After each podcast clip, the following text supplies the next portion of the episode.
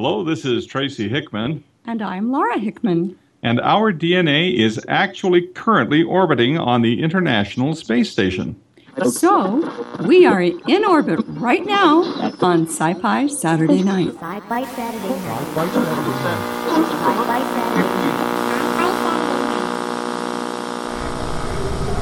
We will begin a mass invasion. We'll tell your people to surrender now and avoid war. Don't think you get me so easily! It is now time for us to put Earth under our rule. It's your sacred duty to tell us the truth. Confess, confess that you've been guilty of witchcraft. You expect me to believe that you can overrun the entire world? We cannot be defeated. We have never been defeated. That is the message. Yeah, they're dead. They're all messed up. Sci-Fi Saturday Night. From the Area 51 Color Stay Recycling Bureau's Clearance Department, it's once again clickbait for the years. Welcome to TalkCast 399, this edition of Sci-Fi Saturday Night. Tonight, after more than 15 days without a bleeding rupture of any kind, okay, we can flip the sign to 16 days.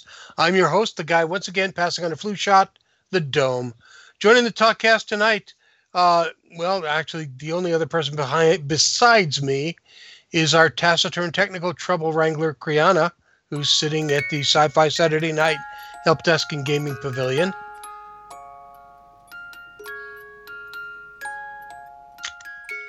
Are you getting ice cream for everyone? That would be so cool. But no. um, it's kind of rare, rare to meet an author uh, just as they're starting out. And in tonight's episode, we we kind of do just that. Um, we were at Vermont Comic Con about a month, month and a half ago, and bumped into this uh, young lady who's just starting out writing, and had her first story published in an anthology called Rogues and Wildfire, and she was sitting there kind of all alone at this table, and we we just sat and we we talked for a while, and it was kind of interesting. And I'd like to introduce the vast sci-fi Saturday night audience to author Charlie Brennan. Charlie, welcome. Hi. How you doing? I'm a little nervous but excited, and um, I mean, this is my first interview as an author at all, so it's pretty. Uh, well, cool. Incredible. Yeah. So, this is your first paid submission to an anthology. Yes. Congratulations. Thank you so much. How, how did that feel? oh man, you know, I, I think I it's probably kind of typical for anybody who's a writer. Like I taught myself how to read when I was three years old. My first aspiration was to be a writer. Put off to the side because life, you know, reality. And then to be able to go back to writing and end up actually being chosen to be published is like, wait a moment, this is a childhood dream come true, you know? So. But by the by the same token, it wasn't just kind of a, hey, one day I was uh, a published author. There was there was a, a, a little bit of serendipity involved in a bunch of stuff that got you started writing for real as opposed to writing to enjoy. Mm-hmm. What was that? Do you, do you know? Well, so um, a few years back, um, I have this thing I do every year. My father passed away when I was three years old, and um, every year between his birthday and the anniversary of his death, I watch Lord of the Rings because um, he loved Tolkien and he loved New Zealand. He was actually stationed there when he was in the Navy. And so every year I usually do that. But a few years ago, I was just kind of not feeling it. And then for some reason, this story just came out of me like word vomit almost. And I started typing, typing and typing and I ended up writing an entire manuscript. and that's not that's not published at all yet. I, I it has so much work that needs to be done if I really want to publish it. But it got me back into that thinking that I can actually write, you know, and I do, it's not just writing academic stuff. I mean, I have a master's degree in clinical psychology. I know how to write academically, but being able to utilize my imagination is like just so exciting and so fun and um, so so I wrote that and then a couple years later I got an ad on Facebook to that there's this collective of uh, this group for women writers. I was like, yeah, I'll, I'll join. I'll see how that goes. And well, one of them closed groups, or they, it's a they, closed group. Uh huh. Yeah, it's um, it's called Creative Central, and um, it was started by a woman named Debbie Burns, and uh, but she's been a little burnt out by the amount of work she's done in it. So I'm actually part of the um, administrative team on that group now. Oh wow! Congratulations. Yeah, this is something that happened pretty recently, so it's it's pretty exciting and kind of cool to be able to give back to the community that gave me a chance to be published. So now, when when people talk about you know writers groups, mm-hmm. um, at least the writers that I know who are in writers groups, it's like five or six people and they get to know each other and they they actually in many cases physically get together like once a month or so and in that time just kind of workshop their stuff with each other but creative central has like 600 people in it um it's i think it's 881 people and okay. uh, Oh, 873 but as of right now. I think that's I, I yeah, I I think that's what I saw earlier today when I was on the site. It's it's it's almost 900 people, yeah. So, and and it's authors from varying um stages of being published. Some have been published multiple times, some are self-published, some haven't been published yet. Some people just write fan fiction. So it's really a, a collective of a wide range of writers and you know some people just writing for fun some people writing professionally so what is it that creative central does that help you move into a space where you could begin to feel as if you're going to do something professional that was badly worded question. Sorry about that. I think I get what you mean, though. Um, so, I, initially, when I joined, I wasn't participating a whole lot. Um, I I was reading a lot of what people posted about, you know, their their accomplishments that they've done. Uh, one of the things we do is we encourage people to share their accomplishments, um, share their uh, roadblocks. So if there's something that they're having a hard time, uh, they could bounce it off other members of the group and um, get some encouragement or some advice about um, tools they could use, like um, different kinds of writing computer programs or um, just dealing with day to day life while trying to write at the same time. So, um, you know, I kind of started just being you know, talking with people and being supportive there. And then, um, let's see, probably around uh, August of last year, um, one of the things the former, the woman who formerly ran the group, Debbie, did is she would do these online classes. And I didn't participate in any of them, but one of the things that came out of that was this challenge um, to write a short story with a character who made us think in a way of Aragorn from Lord of the Rings, who looked foul but feels fair. So um, it became this, it went from being an idea to this challenge for the group that if they wanted to participate, they could write a short story uh, about a dirty ranger, essentially, and um, and it was added on that it was going to be a romance, and so I was like, you know what, I'm just going to do it. I'm just going to take this as an opportunity to practice writing a short story. Well, plus And- there was there was that kind of built-in connection there for you as well. Mm-hmm. Yeah. So, so it was kind of, I have some idea where I can go with this. Yeah. Well, as I mentioned before, um, I watch Lord of the Rings as kind of a yearly thing. I love the story. I love Tolkien's writing. And so it's like that was kind of the thing that pulled me into wanting to write this story is thinking about um, the character of Aragorn and thinking about character development in general. Um, I it just seemed like a good opportunity. So it's like, you know, I'm just going to go for it. And the intention was actually initially not even to publish, just to have a challenge for people to practice writing.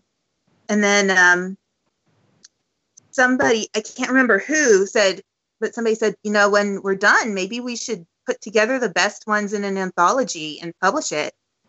And Debbie was like, yeah, maybe okay. And then, um, but she wasn't really thinking too seriously about it. And then a few members were like, you know we should do this. We should really do this.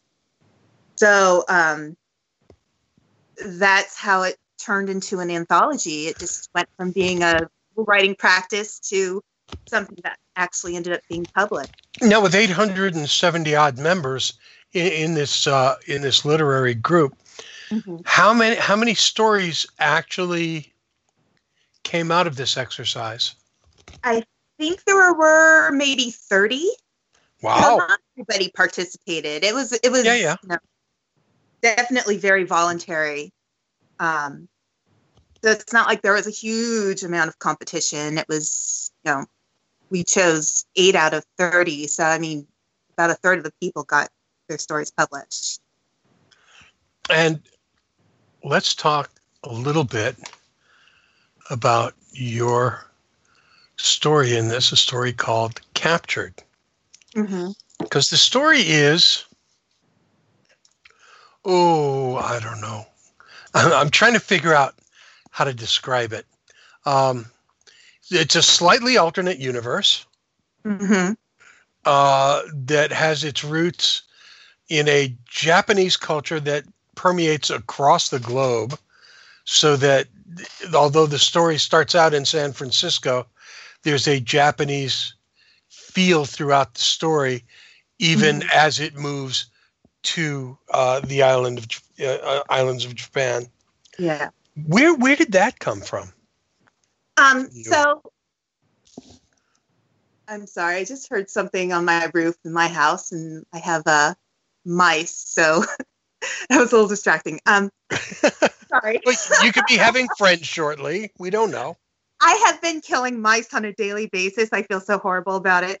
Um, anyway, um, yes. So the um, the story is about a paranormal organization or an organization that hunts down paranormal. The ISPIE, International Yeah. Society for Paranormal Investigation and Yeah. Exploration.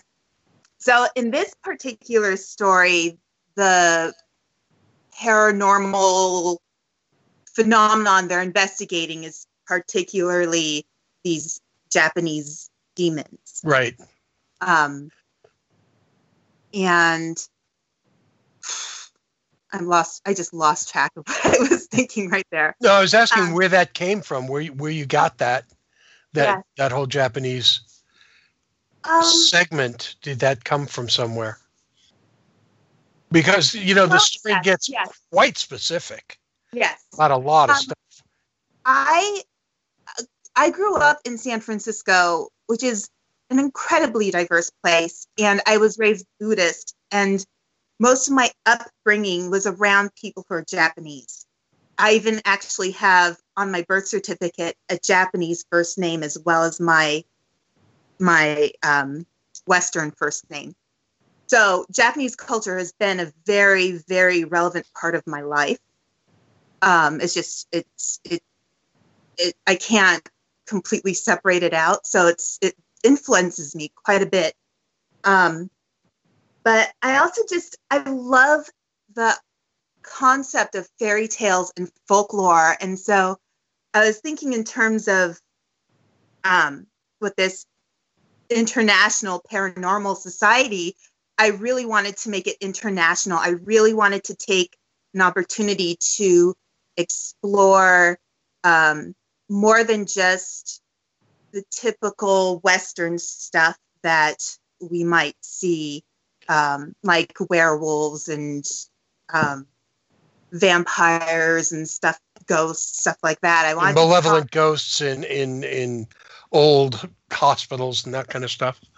Yeah, Yeah. You, you took a you took a really nice left hand turn with it. I've got to tell you. Mhm. Uh, and and the thing that I loved uh, is is that uh, the yokai demons uh, Mhm. are are real.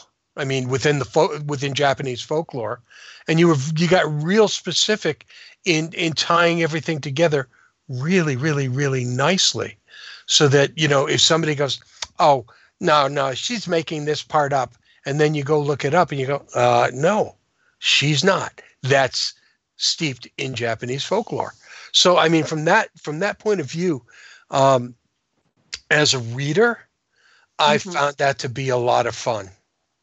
It was really important to me to make sure that I was using the terminology correctly and I was talking, speaking correctly about what those different demons are. You know, what is a tengu? What is, you know, all the what are all these creatures? Yeah, I I really wanted to make sure I was getting it right. I didn't want to just go in half-assed and just make up random stuff.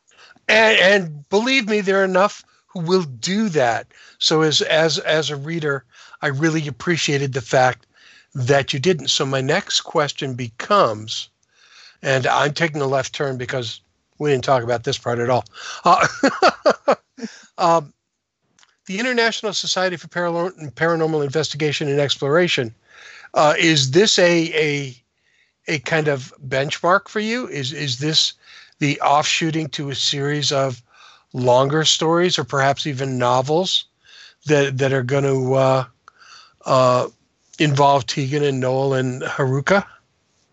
I do have the beginning of a novel that sets up the beginning of the organization. Nice. So I I it's not something I am presently working on right now, but I have the setup in there. But a- Yeah. a- as you know, writers work on seven or eight things at the same time. Yes. oh, that is so true in my case. There's like little notebooks with scribbles all over the place, and I each one of them is files. another short story or book, I'm sorry. and each one of those is another short story or book. Yeah, Eventually, hopefully. Yeah, yeah. Like right now, I'm working on a gender swapped Little Mermaid that takes place in the modern era. I just finished a short uh, Halloween story that I'm going to post on my Facebook for free for people to read. Um, I will be go. I, last year for NaNoWriMo, I started a, a novel that I I was just so busy with work I couldn't complete it. So I'm just gonna go back in and restart that. Um, yeah, a lot of stuff going on. So, how do you focus on writing when you when you go, "Hey, it's writing time"? Do you have a specific time every day? Do you have a specific ritual you go through? Is there a special place you're at? What what is your "Hey, it's time to write" ritual? Um, usually I'm more of a seat of the pants writer, but through Creative Central, we're doing this thing called battle sprints where we set scheduled times where we do um, uh, 20 minutes of writing, a 10 minute break, another 20 minutes of writing, a 10 minute break, and then another 20 minutes of writing. So that's kind of helped me to get into more of a habit of writing because there's some accountability because there are other people who are doing it with me. And um, we might share little snippets of what we write or um, you know talk about our concerns but we we actually have those scheduled. And i'm supposed to be hosting one tonight but because we're doing this uh somebody Oh, else you, you can blame us for this one.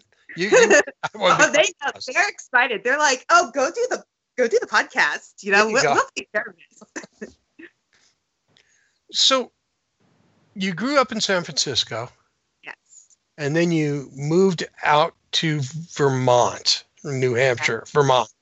vermont yeah That that's an interesting duck out of water time. Yeah. well, you know, um, it's it's I I've kind of had one of those lives where I had an idea of what I wanted my life to be, and then it just did whatever the heck it wanted to. That's kind of what happens, you know. Life's what Yeah, happens while you're busy planning what's going to happen. yeah, yeah. I mean, I um, gosh, I have lived in so many different places. It's really quite crazy, um, both within the United States and I actually lived in Holland for four months. Nice. for- yeah, it was for a uh, college internship. So it wasn't actually a study abroad. It was actually I was working there, and um, that was quite an experience. And um, So how do you think how do you think all that constant uh, moving around affects how you write and the way you write? I think it's really helped me to learn a lot about myself. And the more the better I know myself, the easier it is for me to access different parts of human nature and find ways to use it creatively in my writing. Um, I'm not sure that might be a little existential there. We're good with that. I I can go existential on you if Yeah, you'd like. I'd rather stay grounded, but we can we can go fly if that's where you want to go with it. I I guess for me, like I grew up in San Francisco up until the age of 18. Um, when I was in high school, getting ready to go to college, I really wanted to take a year off, and my college advisor was like, "No, just go to college." And um, They get paid I- for saying that, you realize. yeah, of course. So I went to college in LA for for the semester, and it's just I I put the effort in, but it really wasn't what I wanted. And I think it was at that point I started to learn that my life could be what I wanted it to be. So I left that college, worked for a year and a half. It helped me gain a great deal of um, focus for myself. And then I went to a different college. I went to Antioch College in Ohio. Oh yeah. Okay. And every other semester, you do a co op semester where you have to do an internship. And so I got to go to Holland, I, or the Netherlands. I got to go to um, Texas. I did one of my internships there at the school as um, a research assistant. So technically, my name is on something published that Right. happened for this book, but it's it was research. It's it wasn't anything as exciting to me as actually creative writing. Um, and uh, you know, I think it's just moving around, and you, you learn a lot about yourself when you are taken out of your element. And I think I that's kind of become how I like to look at my characters. I like to take them out of their element and have them figure out who they are because they're not in a situation they're comfortable with. In this story, for example, uh, Tegan Quinn moves out of her element very quickly. Uh, and uh, plus, the relationship she has with Noel uh, is is an interesting and odd relationship in and of itself. Mm-hmm. So, you know, the the whole odd relationships, people being slightly out of out of their own element, uh, is is something that. Well, like I said, this isn't really an alternate universe story. It's a slightly alternate universe story. Yeah. Um, And it's just enough to make the reader feel jarred out of their element, just enough. Yeah. Because there's enough comfort there in the the safety of of what you know that when something stumbles into the story that is really odd it just kind of gets it's not as jarring as it would normally be because you've grown comfortable with the surroundings as you read it Right. so when when this story was about to be published, we have to talk about the fact that this was published in a uh, in an anthology called Rogues and Wildfire, Yes. uh, which is listed as a smoldering romance anthology. yes. Yes. Um, and and the cover is romantically smoldering in its own way. Yes. Definitely. and I struggle as a reader to think of this in terms of it being a smoldering romance. yeah. I mean, there there are elements of romance there, and elements of of sensuality in the book. I mean, in the story, but uh, it ain't hunky guys. It, it ain't Fabio. no, it's not. And it's it's I think part of the thing is with the marketing of the book, um, when that was being considered, um, they were thinking more of it in terms of in the group, we were talking more about it being a romance or the challenge being a romance challenge and um, not emphasizing the fact that these stories, all the stories, are very much fantasy and science fiction. You know, you've got time travel, you've got um, some more traditional fantasy, you've got post apocalyptic, whatever. Um, so it's more urban fantasy or speculative fiction than um, romance. I mean, But- there there are other stories that, if you work at it, you can put them under the heading of smoldering romance anthology. Yeah, a few of them Uh. are. I know mine isn't as much, and part of it was just my own. Um, I think I was battling myself over trying to include romance in a way where it wasn't just okay these characters are going to be instantly attracted to each other and they're going to go have sex now. Like to me that doesn't appeal. Like if there's going to be romance i want it to make sense. I want the characters to be facing who they are and why they might be drawn to the person who they're attracted to. That's not just you know romance isn't always as cut and dry fairy tale perfect romance and relationships take work so i wanted i really wanted tegan to have to work on herself in order to accept that she could maybe find romance. You've you've you've created the universe for her that's going to allow that to happen eventually. I think, Yeah, uh, and and that's kind of what makes it work. I, from my standpoint, is that um, what the anthology attempted to do was pigeonhole a bunch of stories where they don't necessarily fit perfectly. yeah, yeah. I think that in some ways that's part of the nature too of the number of submissions we had and trying to put them together in one package. Right, right. So So I mean, it's I wouldn't say it's false advertising. I would say that it's it's odd promotion. it, it, I, I would say it's limited advertising.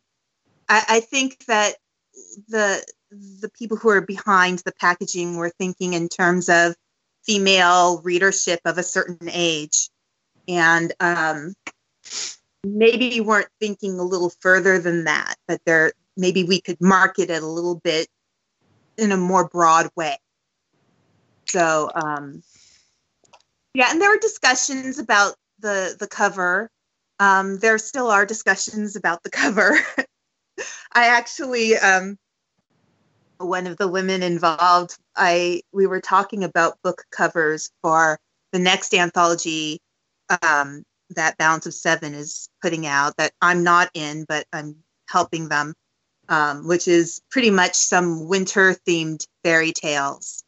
And um, so we were talking about covers, and I was uh, taking pictures and showing her things because I did work at an independent bookstore at one point, and um, so I was kind of able to give some insight from what sells in terms of covers as compared to maybe what ended up on our cover. so, um, yeah. what is the the uh, the intersection between Creative Central and this company Balance of Seven? So, um, the one of the authors in the anthology, Dorothy Tinker, um, started Balance of Seven just as her own private little um, publishing uh, company, I guess, just to get her own writing out as a self-published author, and um,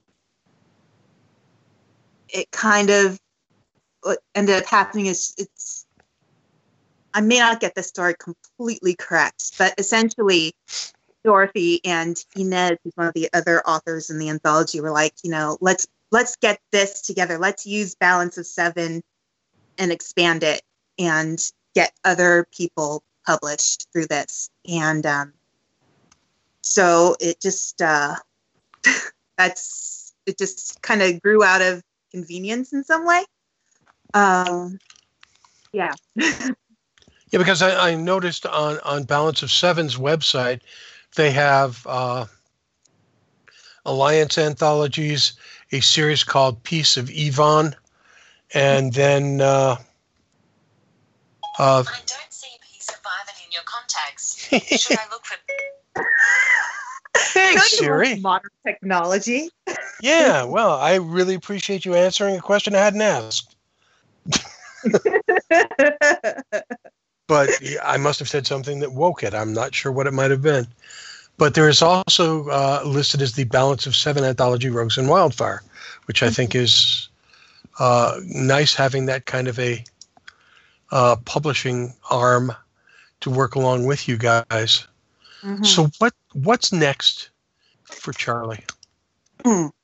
Well, we just had um, we just finished our um, next submissions for next year's anthology.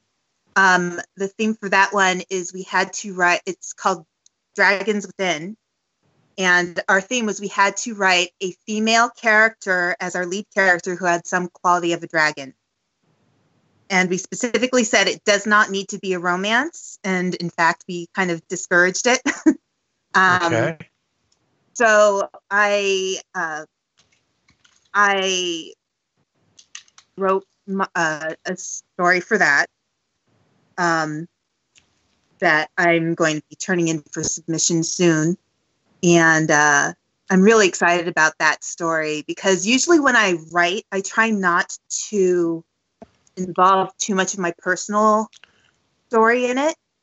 Like yeah. I might borrow some personality traits from myself or people that I know, but I try not to be too literal. But I got a little more literal in terms of some of my life experiences in this story.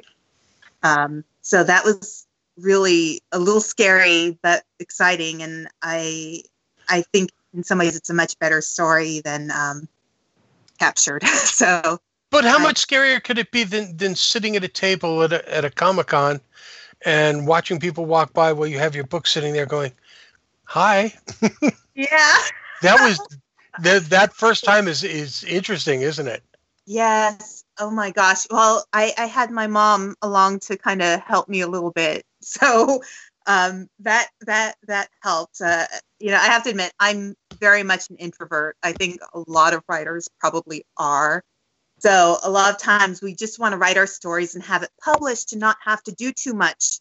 But you know, there's the business side of writing. And we have to be able to do that too. We have to sell our own writing in order to move forward. So it's important to do things like go to Comic Con or, you know, like I have a Facebook author page and, you know, I try to participate on that on a regular basis and be really active in responding to people there. And, um, you know, it is, it's writing is a one of those things where you're you're it's easy to think in terms of being personal when you're writing it, but then you realize, oh my gosh, somebody's going to be reading this. So you have to be ready for somebody to read it. So, yeah. We're talking with author Charlie Brennan, who I've got to tell you is off to a good start. Her story, Captured, is in the latest anthology called Roads and Hellfire, a smoldering romance anthology. But hey, we'll see what happens.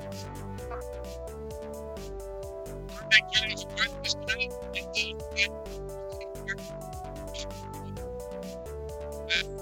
you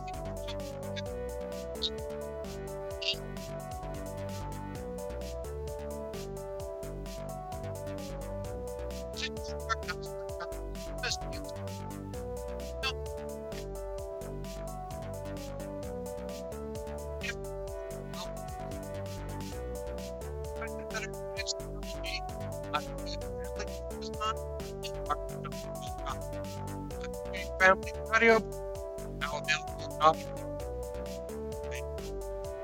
music but to find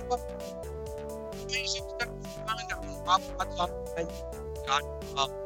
Now, without cost, our music was brought.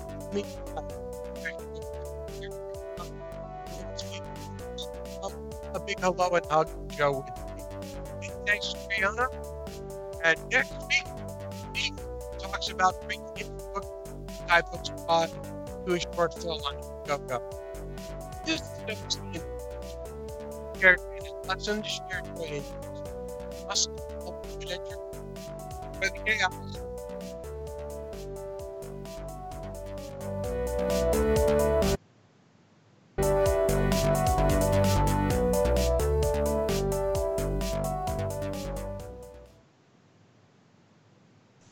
Know.